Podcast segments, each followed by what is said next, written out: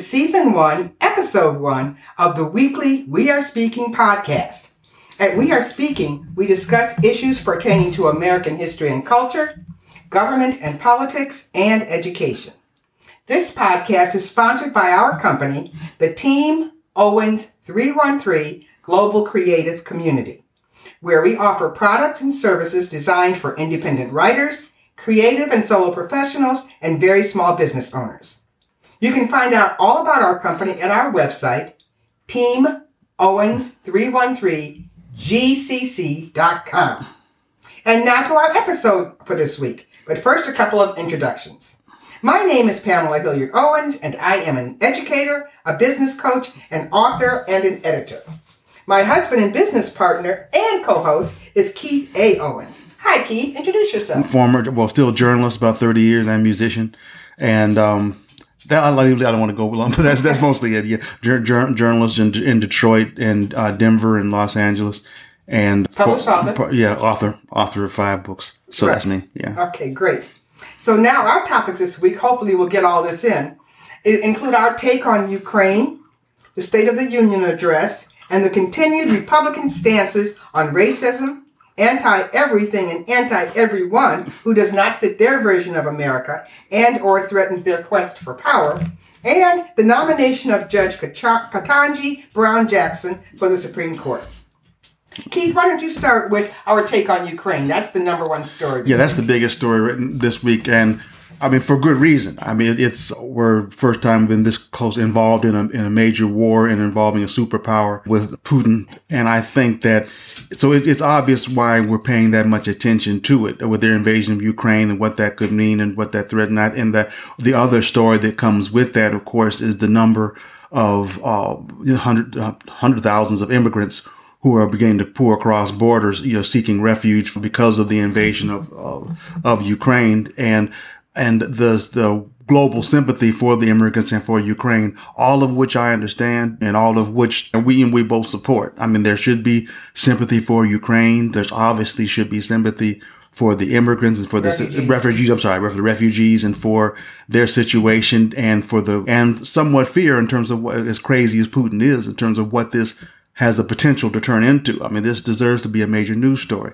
All that said, the one thing that very few people want to seem to want to talk about uh, to date, I've only seen one story. There may be others, but I've only seen one in the New Yorker. Actually, was a piece that was talking about the fact of the dis- the disparate treatment, the difference in treatment of of the Im- of the refugees from the Ukraine versus the refugees from uh, uh, so many other places in the world, from Africa, from South America. And I've witnessed a lot of this as a reporter very often. I know when I worked in Fort Lauderdale as a journalist, they were getting refugees from Haiti all the time. And the, and the difference in treatment between the Haitians and the Cuban refugees was a huge issue over there. And of course, the only the conclusion that could be drawn of naturally, I mean, was Haitians were black people. They were dark skinned. And not that there aren't dark skinned Cubans, but there were, without getting too sticky, again, there, most of the Cubans who were coming across were not the dark skinned Cubans. And, and also the Cubans had a very thick network in Miami and still do. And so they had a, a, a thing set up very well for any Cuban refugees who came ashore. They were set up. There was nothing set up for Haitian refugees. And so it was much harder for them. Fast forwarding, of course, to this, to, the, to this issue, what, what is happening is that two things are happening that need to be pointed to. And one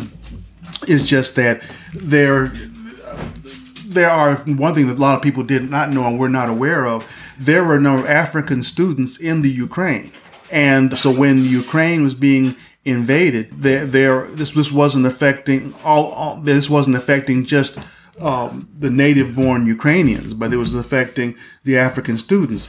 And so when, they, when the evacuations happened, when the re- people were seeking refuge, in addition to the white European Ukrainians, there were the Africans uh, who were seeking refuge, and they were not get receiving the same treatment. The Africans, the the Arabs, and and, and uh, the Africans, the Arabs, and the East Indians. East, East Indians, right? All the brown, all the brown, dark skinned, and and, they, and these are people who were in the Ukraine, and so the, the question needs to be asked, and and not not just from of outward other European countries, but they were receiving not great treatment from the Ukrainians themselves. Many of them, there were stories of them who were who were trying to seek for help to help them get out of the country, and were and having a deaf ear. turn. Yeah, so I think, um, so number one, why is why is does nobody seem to want to talk about that? But also because you know the, the issue of of refugees is nothing new. Obviously, we, there have been stories for months, years of those seeking asylum from troubled countries in South America. And, and, and all but the way and Central America. and Central America. I'm sorry, Central America, South America,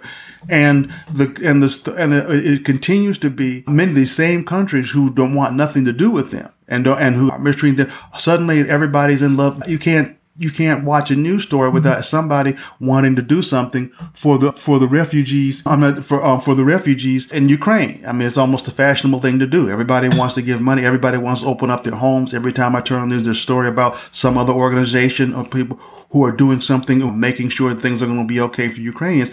But I, we have to say this is you know it's a difference once again it's a difference in treatment with white European refugees versus dark skinned refugees. And this has been the case for decades not years decades. And, and so that's that's the that's the way we're looking at this okay and and I, I want to as the historian in the mm-hmm. family I want to make a couple of corrections. It's not the Ukraine. It's, right. some Ukrainian people were saying that it's that when people say the Ukraine, that is incorrect. So we have right. to number one say Ukraine, not the Ukraine. Right. Uh, the other thing is that I saw some in Germany. I think it was in mm-hmm. Germany. People at the train station with signs saying, "I have room in my house." Right. You know, I have room for two people. Right. I have room for five people in my house. With with with signs. Right. They did not do that when other refugees from other countries. That's right. Uh, were, were trying to escape. That's right. not only were they not welcome, they were thrown out. out. Absolutely. And so, oh, and but the other thing I want to talk about because we have a lot of things to get to about Ukraine. Number one, we are fighting, and when I say we, I mean Americans. It, uh, we are working very hard for it not to be a war between Russia and America. Our involvement is through NATO, right. and so Russia is fighting NATO, which is exactly why they don't want Ukraine. Why they want to take over Ukraine? There's several reasons, but one of the main reasons is because they do not want Ukraine to join the European Union, or, and when I say they, I mean Putin, President Putin, to join.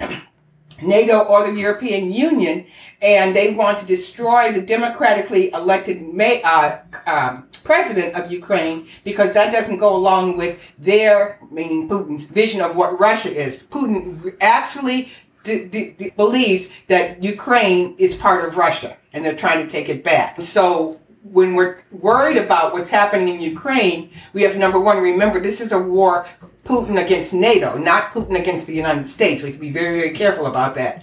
And remember that in in 9/11, when when when we were hit in 9/11, then all of the NATO countries immediately said a hit against one NATO country is a hit against all of us. So, and nobody said anything then. Everybody was pro NATO then. Right. Literally, absolutely. literally, the NATO countries stepped up immediately that same day, saying, "We are with you because of NATO." And so we have to do the same thing with, with Ukraine. Ukraine is not part of NATO, but some of the countries around Ukraine Right, that's right. Are, are, part of are NATO. part of NATO. They so are. So if he gets Ukraine, what's he going to do next? Is he going to go into Poland? Is he going to go into Moldavia? Uh, Estonia? And they're already beefing up forces and, and because of that. And they're trying to do that. So we have to remember that. And so while we're talking about, you know, the the the, the uh, strength of Ukraine and Ukraine of Ukraine and the Ukrainian people, it is a beautiful thing to see. But that has also happened in other countries. That's right. People have fought against occupation in other countries, occupation by other countries. People have lost their wives, children, husbands, fathers in other countries, and people have had refugees seeking seeking uh, protection in other countries, but they are not welcomed like the like what some journalists have actually said: the blonde, blue-eyed U- right. Ukrainians. Right. So we, are going to talk more about this as, as we go along because this is not going to be over right, today. But this is, was just our take since it's literally been eight days, seven or eight days. That's right. The, seems uh, longer, but it's just seems been eight longer, days. but it's only been seven or eight days since the, the Russians invaded Ukraine. And on to our next quick topic is the State of the Union. The State of the Union address was given by, presented by President Biden on Tuesday, March 1st. And there were several things that were that were noticeable about that. Number one, unlike the last couple of years, uh, last year, few years when we were under COVID, it was there were more people in, and when I say people, uh, senators and Congress people, in actually in the House chambers. Mm-hmm. The State of the Union address is always given in the House chambers, not the Senate chambers. Right, right. And the Speaker of the House literally has to has to invite the president to come speak. And and then the president accepts that invitation. So me being the historian i have to let people know that. But the first thing is that when you see president biden being flanked by vice president kamala harris who is the first woman first African American woman, first South Asian woman, Asian woman to be vice president, and she is second in line for the presidency. On the other side, Nancy Pelosi, the first and only woman to be Speaker of the House, and she is third in line for the presidency. So you have the first, you you have uh, President Biden, and then the second and third in line for the presidency are both women. That is historic. Mm. Uh, it really is. It, it is historic. The the points, and, and I did an article on We Are Speaking on the different points that Biden hit on the Sixth State of the Union yesterday. So you might want to look that up um, because that, that that article has already been posted, where I go point by point on some of the things he hit and he did not hit on the State of the Union, at, at the State of the Union address. But the other thing is that and, and we're going to keep coming back to this because if you don't know by now, we, Keith and I are Democrats, dyed-in-the-wool Democrats, liberals, and progressives. And so we look at it through th- those eyes, but we are also old enough to remember how things have been and how things have changed. I'm a little bit older than Keith. I actually remember President Dwight D. Eisenhower.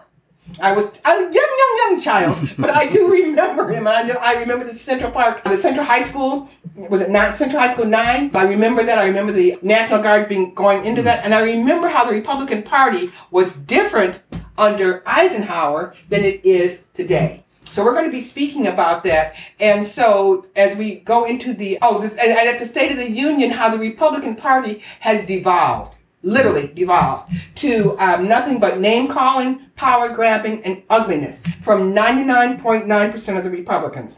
And one of the ugly, ugly things that happened at the State of the Union was Representative Lauren Boebert from Colorado and Representative Marley Mar- Marjorie Taylor Greene from Georgia actually screaming at President Biden during the State of the Union. Not only was that rude and classless, but it was a complete and total break from protocol usually eh, depending on the party of the president the other party kind of sits there all stone faced and hardly claps or anything like that and that's to be expected. And for the most part except when you talked when we talked about we talked about ukraine the republicans sat there stone faced and didn't clap or anything. But to actually scream stand up and scream not only did they scream at the president but they screamed out things that had no no that didn't that didn't i don't want to say didn't matter but that were not relevant. Uh, especially marjorie taylor greene was talking about build a wall you know, and, and, and things like that. But Lauren Boebert actually screamed about the 13 people, 13 soldiers who were killed during the Afghan, when, when we were leaving Afghanistan. That wasn't President Biden's fault. That wasn't Americans' fault. That was the Taliban trying to uh, disrupt that. But she didn't scream about the thousands of soldiers that have been killed in Afghanistan before that one day. Well, the thing that's to be pointed out though about that, which is, is very because all that's that's very true. Um, but but all this going back to when I forget that representative's name, but who screamed at Obama right, saying right, you lie. Exactly. You know, and it's the it's the same tactic. I mean, they're they're they're, Again, they're, Republicans screaming, right, president. right, and they're not. Their tactic is you know, and and that was race related. But at that time, you know, when President Obama, you know, but I think they're the the tactic is it has nothing to do with the facts. You know, I mean, well, right. because you mentioned because you're right that she's not talking about the thousands of different, but they don't care. I mean, right. that this is has nothing to do with any. What what this has to do with is strictly because because Marjorie Taylor Greene isn't on any committees. She right. didn't pull off committee. You know, so her for her her full time job in her mind, and it would have been the same if she'd been on a committee, is to disrupt. Right. And that's what they do, and it goes back from from her you know, wildlife fanaticism to, to, Mitch is the same way. I mean, when, when Mitch said, when, when President Obama got elected, that their number one job was getting him unelected. Right. You know, I mean, and make him a one make him one president. That meant that it, it not, not, they didn't want, it, they didn't want anything to get done. They didn't care about any business of the American people. The only thing they cared about was disrupting. Right. And since that time, we know what, what Boebert and Greene were doing was basically representative of what the whole Republican Party is doing, which is, is simply simply disrupting, carrying on no business, You know, same like when they had no plank, you know, they had, they, they had their only plank during the convention was whatever For Trump 2020. said. For 2020 was whatever Trump says. It's the same thing now. There's just disrupt, make noise, cause problems, but they have no plan, no issue, and that's what they're continuing to do. As a matter of fact, uh, the night of the uh, 2009 inauguration, President Obama's first inauguration, that night, the Republicans met in a hotel room to strategize how to stop him at every every level. I mean, on the day of the inauguration. Right. Okay. And, and and that has been their plan all along.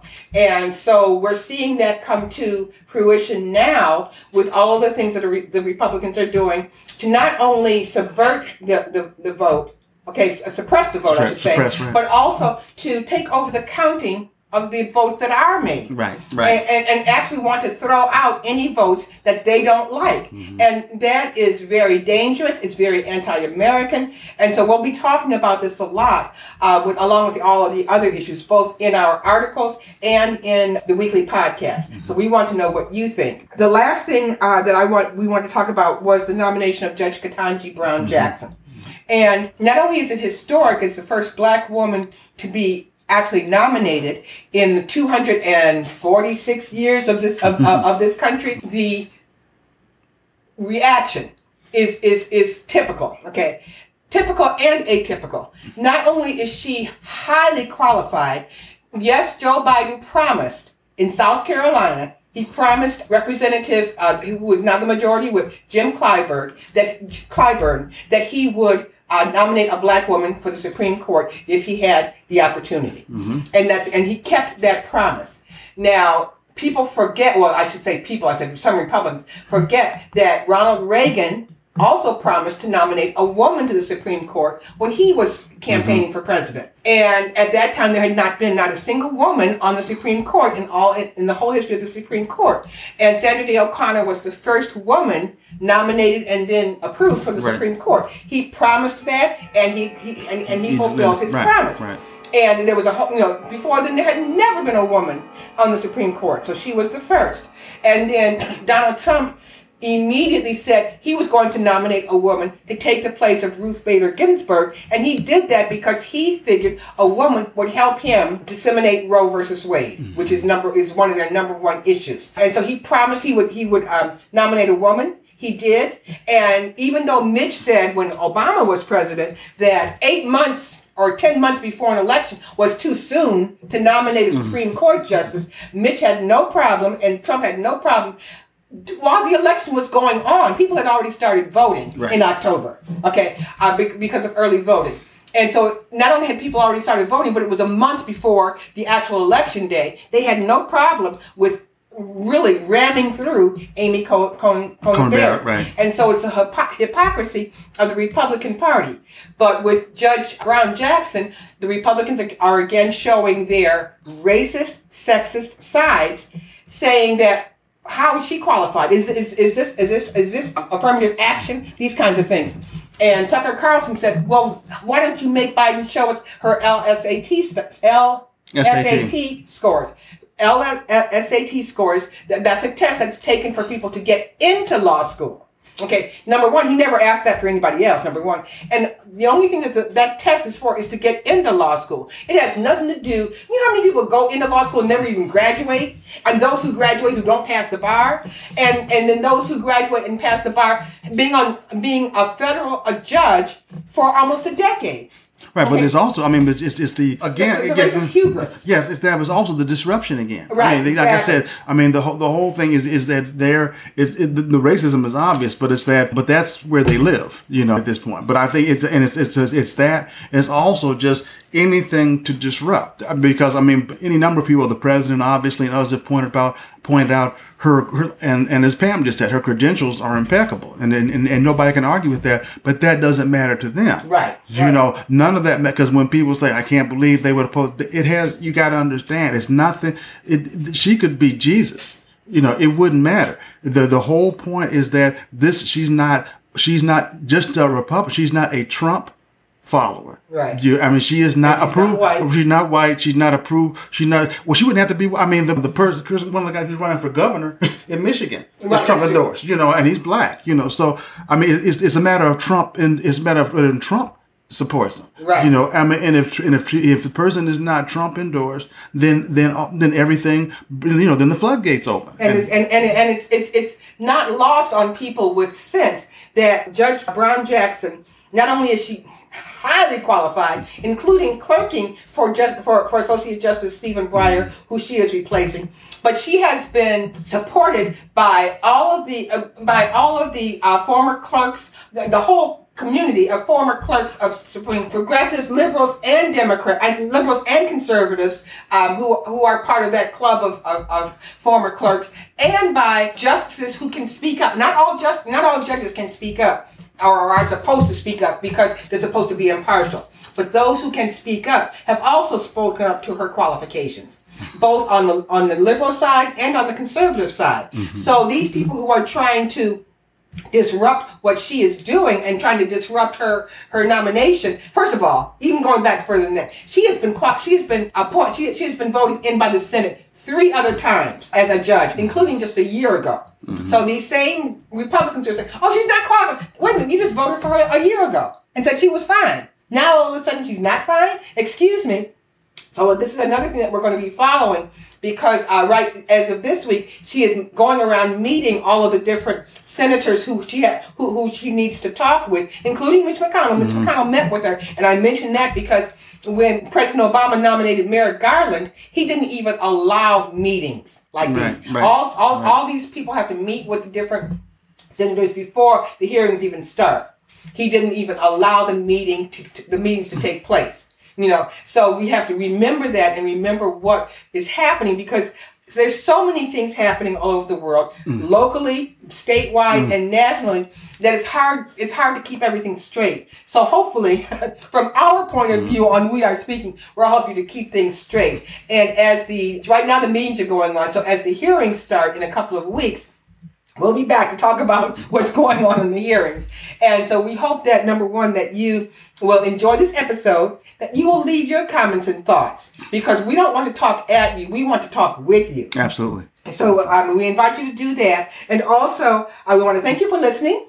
We're going to talk to you next week, but please remember to leave your comments and thoughts. And please remember to check out our website, Team Owens 313 gcc.com, which is a sponsor of this podcast. Talk to you next week. Yep, see you next week.